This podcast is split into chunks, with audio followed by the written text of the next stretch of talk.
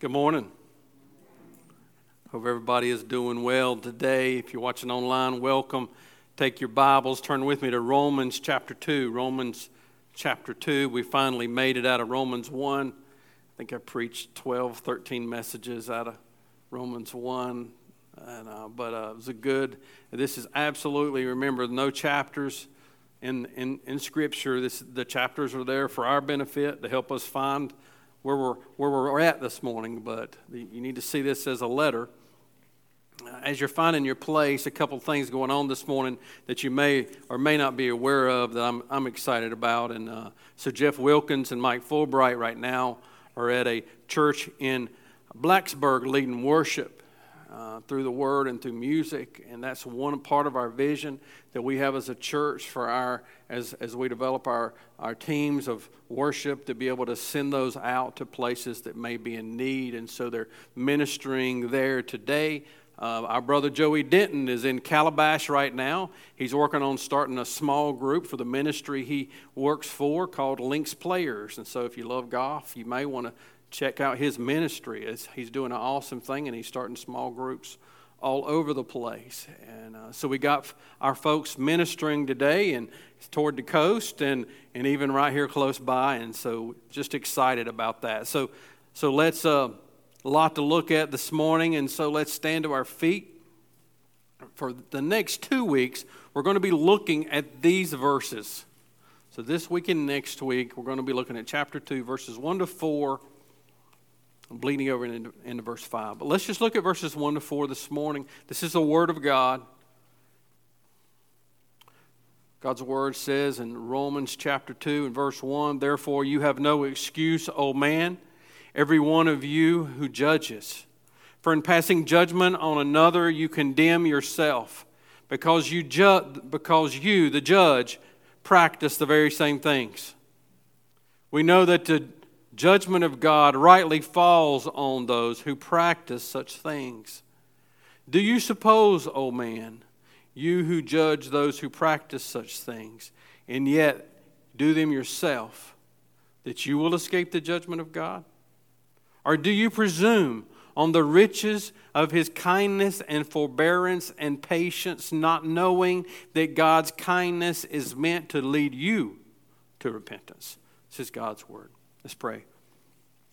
Lord, as we gather together over your Word, a lot has transpired in our world over the last two weeks, and there's no accident that we are in Romans one and Romans two and have these verses in our mind. So, Lord, give us your mind, to give us a biblical mind to understand not only what your Word says, but to understand what's going on in our world in light of who you are and of what you said is going to happen in a world without Christ.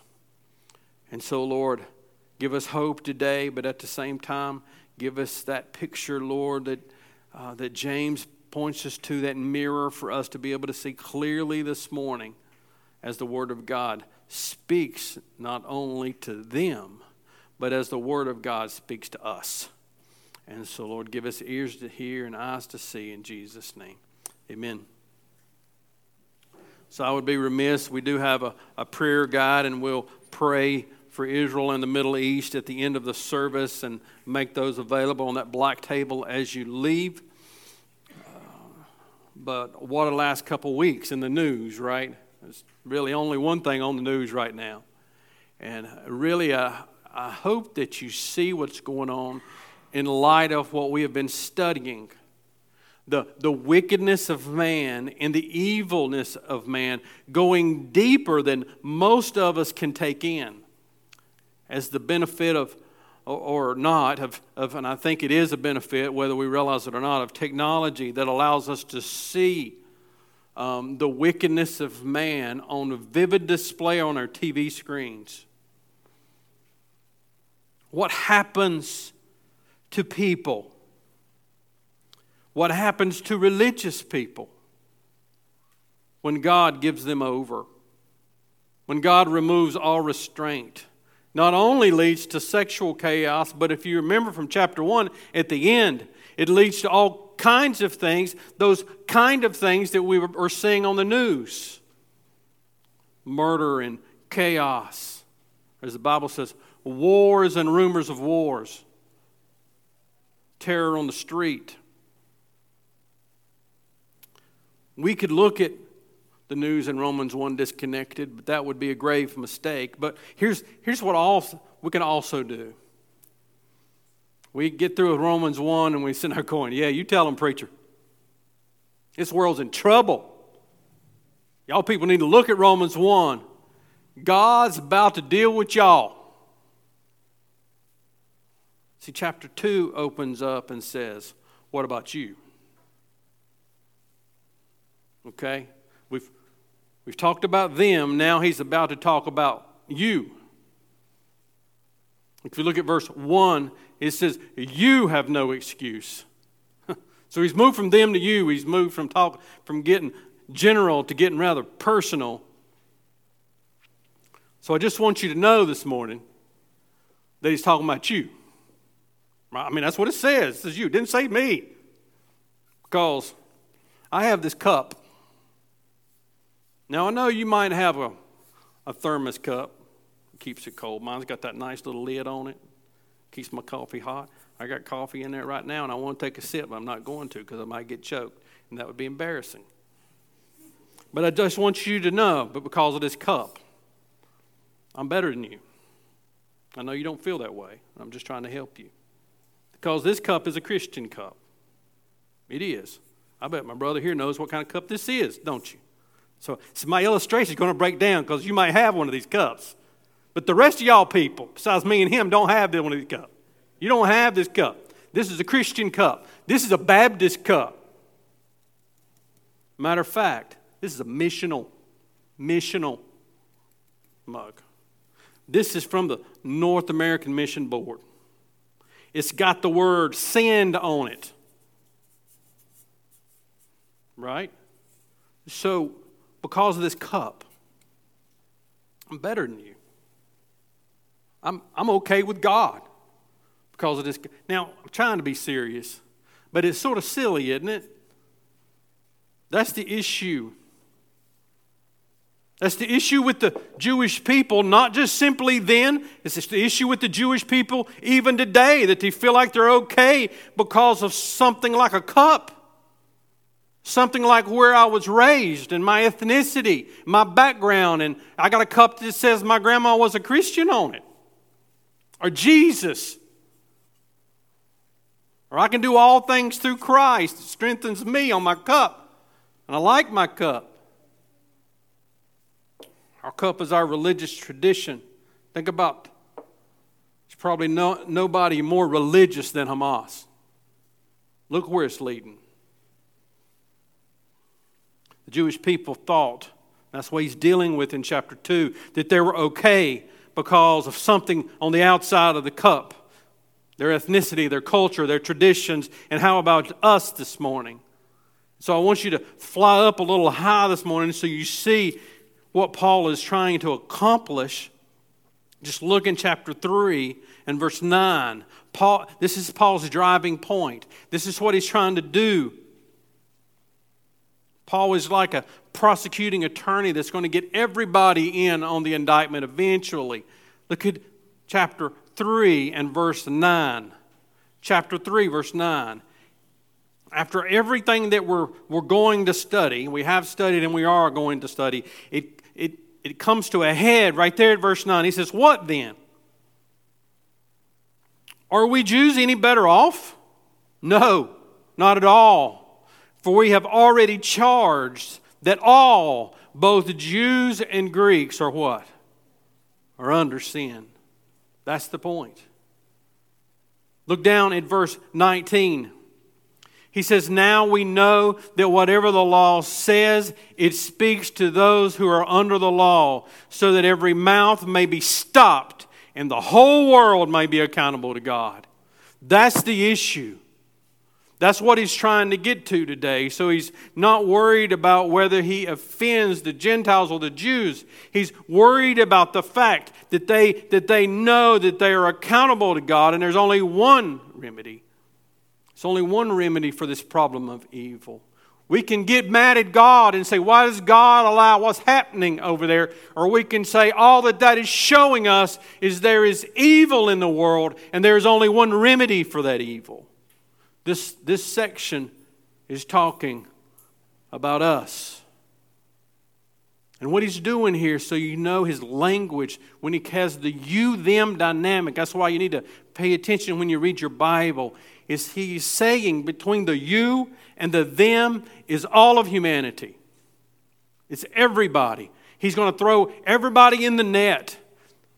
Those who boast in their depravity, those who kill women and children and put it on the news for, for people to see, and those who boast in their self-righteousness, polishing their cup. The warning for the Jewish, the Jews in, this, in chapter two is they assume that their national identity is sufficient to provide them a right standing before God. You see, the gospel reveals every man's need. But the good news is that God's kindness calls for all people to repent. We're going to look at the kindness and the repentance next week. But I want us to see the great need that we can see through man's judgment and God's judgment. First, man's judgment. Man's judgment reveals our need. And the first thing it reveals is, I, I hope I gave you a sense of that with the, with the silly illustration of, of the cup of spiritual pride brings judgment. That's spiritual pride. Look at verse one. Therefore, you have no excuse, O man, every one of you who judges, for in passing judgment on another you condemn yourself. Because you, as he says, the judge, practice the same things. Now, most likely with the Jewish people, their core issues were not sexual sin as the pagans. Remember, I said they, they abhorred that. They considered homosexuality, and we talked about the L G B T Q plus lifestyle. They they would they would they saw that and would see it as an abomination before God.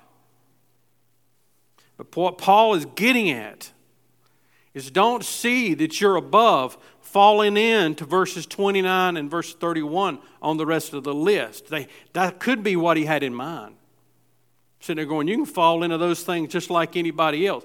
But more likely than that, Paul is going deeper with these, with these folks.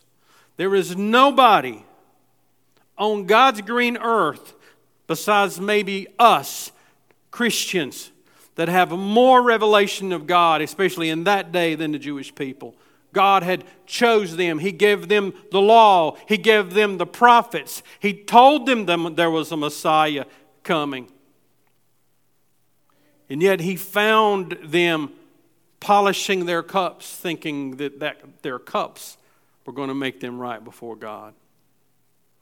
He's saying, yes, the Gentiles are idolaters.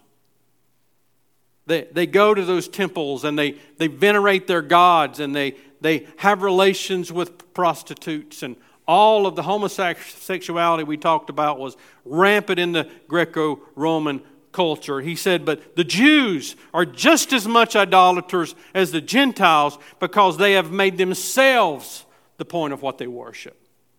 Through their self-righteousness, through their legalism, thinking they have done something in and of themselves, or that they are something in and of themselves, and that's what makes you right before God. And so in doing that, then they begin to look at other people and cast a judgment, setting themselves up, as the text says, as the judge.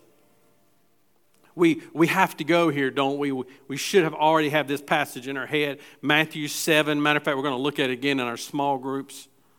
Matthew seven, one to five. Jesus deals with this issue of judging. Listen to what he says. Matthew seven, verse one says, judge not that you be not judged. For with the judgment you pronounce, you will be judged. And with the measure you use, it will be measured to you. Why do you see the speck that is in your brother's eye, but do not notice the log that is in your own eye? Or can you say to your brother, let me take the speck out of your eye when there is a log in your own eye? You hypocrite. First take the log out of your own eye, and then you will see clearly to take the speck out of your brother's eye. So these judges were professional speck pullers. The root of this, of this plague that was in them, this sin that was in them, was pride. They saw themselves as over someone else, right before God, for some kind of reason. Just the fact that they were Jews, or just the fact that they were Baptist, or whatever the case might be. There's no more dangerous thing than pride. C S. Lewis was, man, if you've never read Mere Christianity, you need to read it. Let me just give you a little quote here. Some C S. Lewis to make you chew on something. He says, in God, you come against something that is in every respect immeasurably superior to yourself, unless you know God as that, and therefore know yourself as nothing in comparison, you know not God at all. He goes on to say, as long as you are proud, you cannot know God. A proud man is always looking down on things and people. And of course, as long as, as you are looking down, you can't see something that is above you. Spiritual pride reveals our gospel need, and it always, it always leads to outright hypocrisy. That's what he gets to in Matthew seven. Outright hypocrisy. We make judges, we make judgments, thus putting ourselves in the judge's seat. What we're doing and what he's saying, and you just have to keep reading in Matthew seven to make sure you don't take Matthew seven out of context. It's one of the most used verses out of context. Even people who, who know not Christ know Matthew seven. What he's saying is, don't go in someone's house and start moving their furniture around to you to, to get your furniture in order. Don't go dusting someone else's furniture. You know, go in there going, man, when is the last time? I mean, get some get some pledge. You, y'all need to get to work. I mean, Rick, what you been doing? Right? And then I, you, you know, I go in my own house and I don't even see the dust. Right? It's not that I just ignore it. It is that spiritually proud people don't even see their own issues. That's what C S. Lewis was getting at. The more we see God for who He is, the more we see ourselves with absolute clarity. The point here is not to judge. That's not the point. Matter of fact, you keep reading, you get to verse fifteen and sixteen. What he tells you to do is that you need to be able to look at a false teacher's root and their fruit and call them what they are. And when you call a false teacher a false teacher, what are you doing? You're making a judgment. The Bible cannot mean what it does not say. We, we make judgments all the time. It would be ridiculous for the Bible to tell you, thou shalt not make a judgment. It, what it is telling you to is to make sure that you deal with this. This cup is indicative of your life. And I've got a terrible problem. It's a bad habit. My wife would tell you what it is. I bet you she could tell me right now what it is when I hold a cup in my hand. She never, I never finish my drink. Amen. Right? Come on, brother. That's right. Never finish it. I, I know right now, we were talking about this last night, orange juice is seven dollars a gallon. But if I put it in the bottom of my cup, I'm not going to drink the last little bit of it. I've got coffee in here right now. And here's the issue. I can tell you from firsthand experience. You, you, you hear this little bit of coffee in here? If I'm not going to use this cup, and I don't know why, I only drink out of this cup on Sundays. Don't ask me how. I usually go to the coffee shop. That's that's my, my I usually go to Red's. Oh, is that an advertisement? Not advertisement, just telling you where I go. If I leave that coffee in this cup till next Sunday, some amazing scientific things begin to happen inside that cup. Fuzzy Wuzzy was a bear begins to materialize inside that cup. And I can open the lid and I can slide it under my Keurig and I can hit the button if I want to. But something's going to be wrong. That's, here's what he's saying this morning. Don't go messing with somebody else's cup. Because the first thing I have to do on Sunday when I come in here is not get ready for the sermon. You know, the first thing I do, I wash my cup. I clean my cup. He's saying, clean your cup. This is the problem. We think we're right before God because we got, I'm a Baptist on our cup. There are going to be a lot of Baptists on Judgment Day when God says, "Depart from me, I never knew who you were." Because you've never had the regenerating work of the Holy Spirit change something into your essential nature of who you are. Because that's what must drive everything that we do. If not, we set ourselves up as judges in other people's lives. And we, we say we possess the Bible when the Bible has never possessed us. That's what's going on in the text. I spoke over at the rescue mission this week. This was one of the verses that just jumped out at me as, as I worked on the message this week. Matthew seven twenty-four.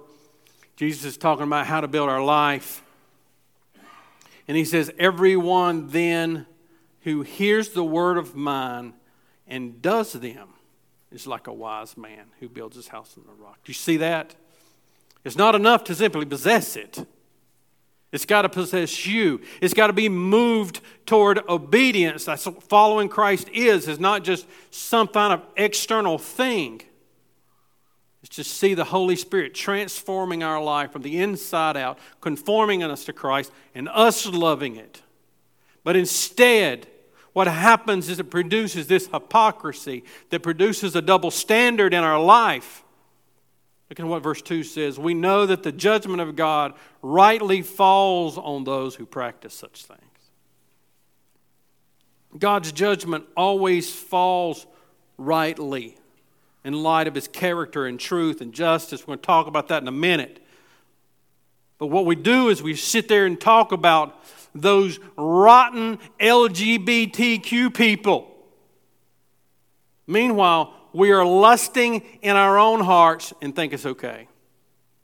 We're waiting till our wife goes to bed and then we're opening up our computer, satisfying the lust of our heart. When Jesus said in Matthew five twenty-seven and twenty-eight, "You have heard it said, thou shalt not commit adultery. But I say to you that everyone who looks at a woman with lustful intent has already committed adultery with her in his heart." What he's saying is, what have you done with that passage inside of you? Before you keep throwing rocks at the pagans, you better make sure that your cup is clean. Lest we turn out like David, happened in David's life. You remember David? Second Samuel twelve. The prophet Nathan had to come to David, but do you remember the story? Uriah and Bathsheba. Uriah only had really three things in his life. He had his honor, he had his wife, and he had his life. And David tried to take them all, and he got him two of them. He never took Uriah's honor. Read the story. Uriah kept it to the end. But what happened? Do you remember? Nathan the prophet comes and he tells the story of a rich man and a poor man. The rich man had a lot of sheep. The poor man only had what? One little old lamb, more like a pet. He had visitors. The rich man had a visitor come, and what did he do? He took the poor man's sheep, and he killed it, and he served it for supper. And you remember what the king did? David explodes in anger. What I would do to this man if I get my hands on him. And what did Nathan say? You the man. That is the tendency. The spiritual pride raises up in this not only a hypocrisy, but with this hypocrisy, a double standard. Man's inconsistency in his judgment reveals our desperate need for the gospel, but so does God's judgment. We're going to, matter of fact, that's what we're going to look at over the next three weeks. That God's judgment is based, according to this text, on three things: the truth, works of righteousness, and the knowledge that we've received. So we're going to talk about judgment for a while. And so I'm just introducing you today. What I want you to understand is that judgment is a reality. God's judgment is based on truth. So as a skilled attorney, he's, he's getting this part first, that God's judgment is based on truth. In other words, God doesn't, God's judgment doesn't fall randomly. It always falls, as the text says, you see the word? Rightly. Rightly. Do you remember Genesis eighteen twenty-five? It's when, it's when those men come and they're going on to Sodom and Gomorrah. And the Lord says, I can't hide from Abraham what I'm going to do. And so they begin to have, Abraham and the Lord begin to have this conversation, this almost bartering, where Abraham was, was mediating for the people of Sodom and said, there's got to be at least a handful of righteous people there. Notice what he says. Genesis eighteen twenty-five is Abraham's speaking this to the Lord. He said, far be it from you to do such a thing, that is to wipe out everybody, to put the righteous to death with the wicked, so that the righteous fare as the wicked. Far be that from you. Shall not the judge of all the earth do what is just? So the principle of, of just, just countries, to that we don't simply go in there and wipe out everybody, is a biblical under, principle, because it flows out of the character of God. But we see God's character. Shall the judge of all the earth not do what is just? Deuteronomy thirty-two four says this, the rock, capital R, his work is perfect, for all his ways are justice. A God of faithfulness and without iniquity, just and upright is he. God is holy, therefore his judgments are always pure and right. So God's judgment falls rightly. At the end, the song of Moses arises in Revelation fifteen three that says, great and amazing are your deeds, O Lord God the Almighty. Just and true are your ways, O King of the nations. God's judgment is not doesn't happen randomly. And listen, here's the script truth over and over into God never plays favorites. God never plays favorites. Verse, look down and if back to Romans two and look down at verse eleven. God shows no partiality. The context of that is in judgment.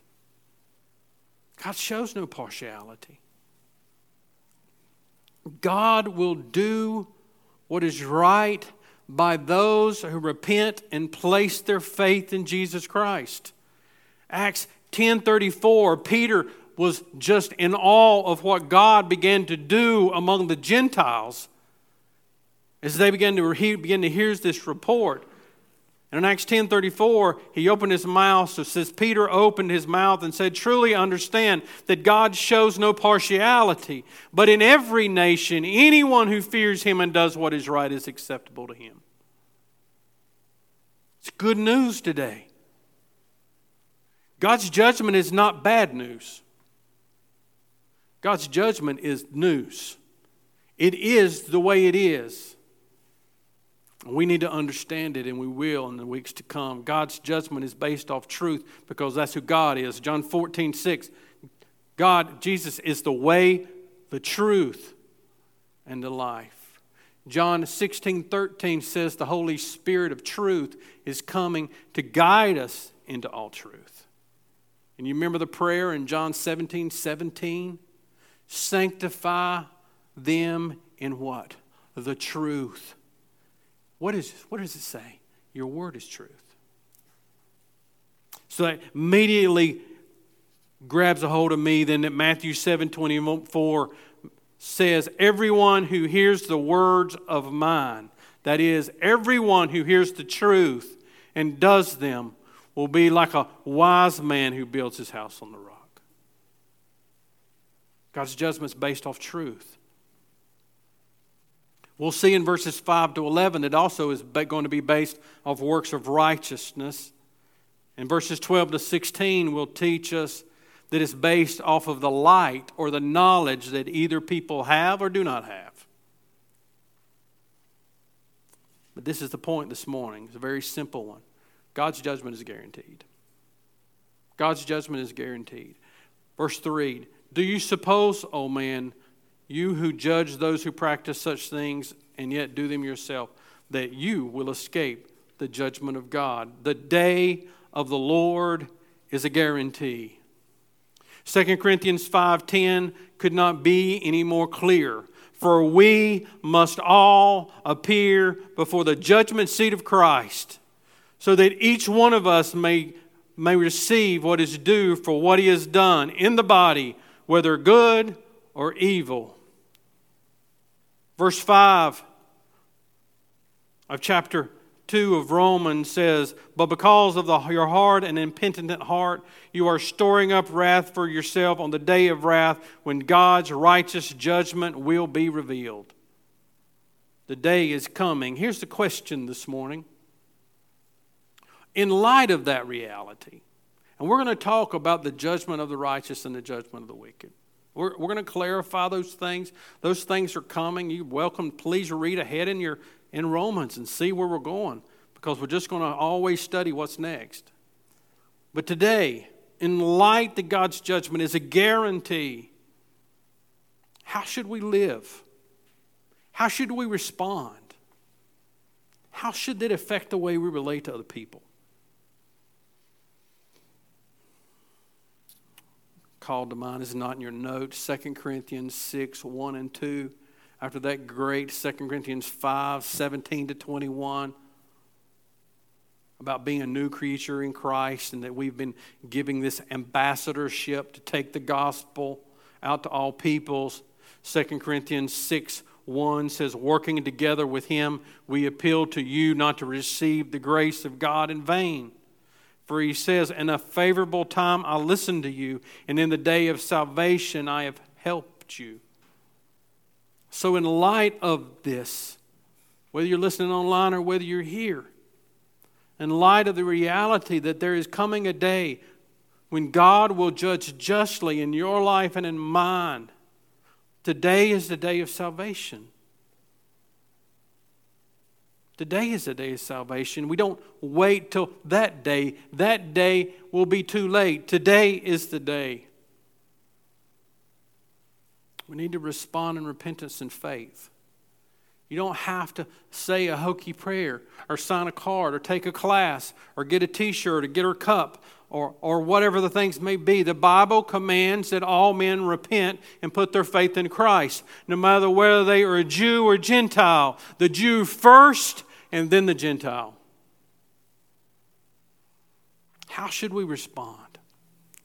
In light of this, I hope that you feel that. We should not respond in spiritual pride, but we should respond in humility. Understanding this, what do we really have to brag about? Now, we do have something to brag about. It reminds me of Luke eighteen. I'm sure you remember it, Luke eighteen, nine to fourteen. Jesus tells a story. I love when Jesus tells a parable, the key to understanding the parable is either at the beginning of the parable or the ending of the parable. That's free today, but, but that's a secret to understanding a parable. He said in verse nine, he told this parable to some who trusted in themselves that they were righteous and treated others with contempt. You see that? That's the message today. Do you remember the two men? He tells the story of two men. One was the religious, most religious of the day, a Pharisee who comes in beating his chest, bragging about all that he does for God, and just so grateful that he wasn't like that tax collector over there with his face on the floor. And then we see what? The tax collector laying face down, declaring that he wasn't worthy, that he was a sinner, humbling himself before God. And what, is, what does Jesus say? There was only one of them who got upright with God. Only one. What do we have to bring? We only have one boast. Listen to this. Jeremiah nine twenty-three, thus says the Lord, let not the wise man boast in his wisdom, let not the mighty man boast in his might, let not the rich man boast in his riches, but let him who boasts boast in this, that he understands and knows me. And I am the Lord who practices steadfast love, justice, and righteousness in the earth. For in these things I delight, declares the Lord. First Corinthians one thirty says, and because of him you are in Christ Jesus, who became to us wisdom from God, righteousness and sanctification and redemption, redemption, so that it, as it is written, let the one who boasts, boast in the Lord.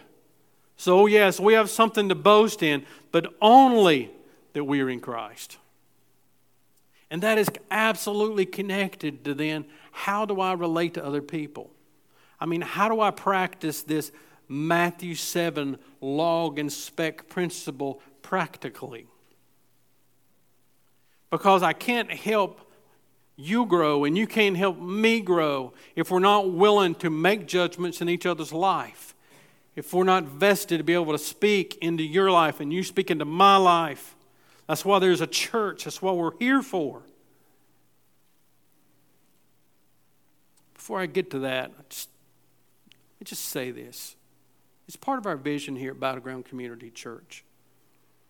That I will never busy your life up coming to church six times a week. We have a very simple vision that you need to prioritize. Gather weekly for worship. Join a biblical community. And find some way in your life practically to carry on the mission of God. That's it. And if you do those things, according to what I see in Scripture, not only will you grow, but we will grow together. And the mission of God will be accomplished. So how do we do this in other people's life? First, we do it humbly. We speak humbly into each other's life. After we realize what we realize, listen to, listen, listen to some of these passages. You don't have to listen, um, turn to them unless you want to. First Corinthians fifteen nine, just listen to Paul. For I am the least of the apostles, unworthy to be called an apostle because I persecuted the church of God. But by the grace of God, I am what I am, and his grace toward me was not in vain. So there is a confidence there. Do you, do you see it? But there's a humbleness there that never forgets who I was outside of Christ. First Timothy one fifteen says, the saying is trustworthy and deserving of full acceptance, that Christ Jesus came into the world to save sinners, of whom I am foremost. But I received mercy for this reason, that in me, as the foremost, Jesus Christ might display his perfect patience as an example to those who were to believe in him for eternal life. He never forgets the fact that he is the chief sinner, but that God saved us for a purpose, and we long to see that purpose. Whether that purpose, that person is struggling with their sexuality or their identity, or a Christian who is in, in snobbery, cleaning the outside of his cup, what we long to, for them to see is to be is to be born again and have the Spirit indwelling them that begins to change that fruit that's hanging on their tree, because that's the only way that it's going to change. We do that humbly, but we do it in ourselves amongst brothers.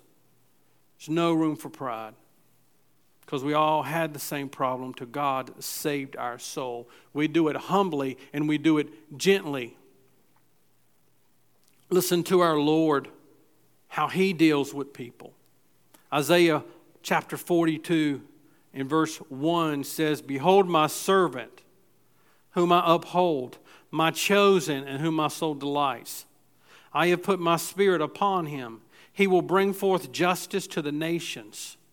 He will not cry aloud or lift up his voice or make it heard in the streets.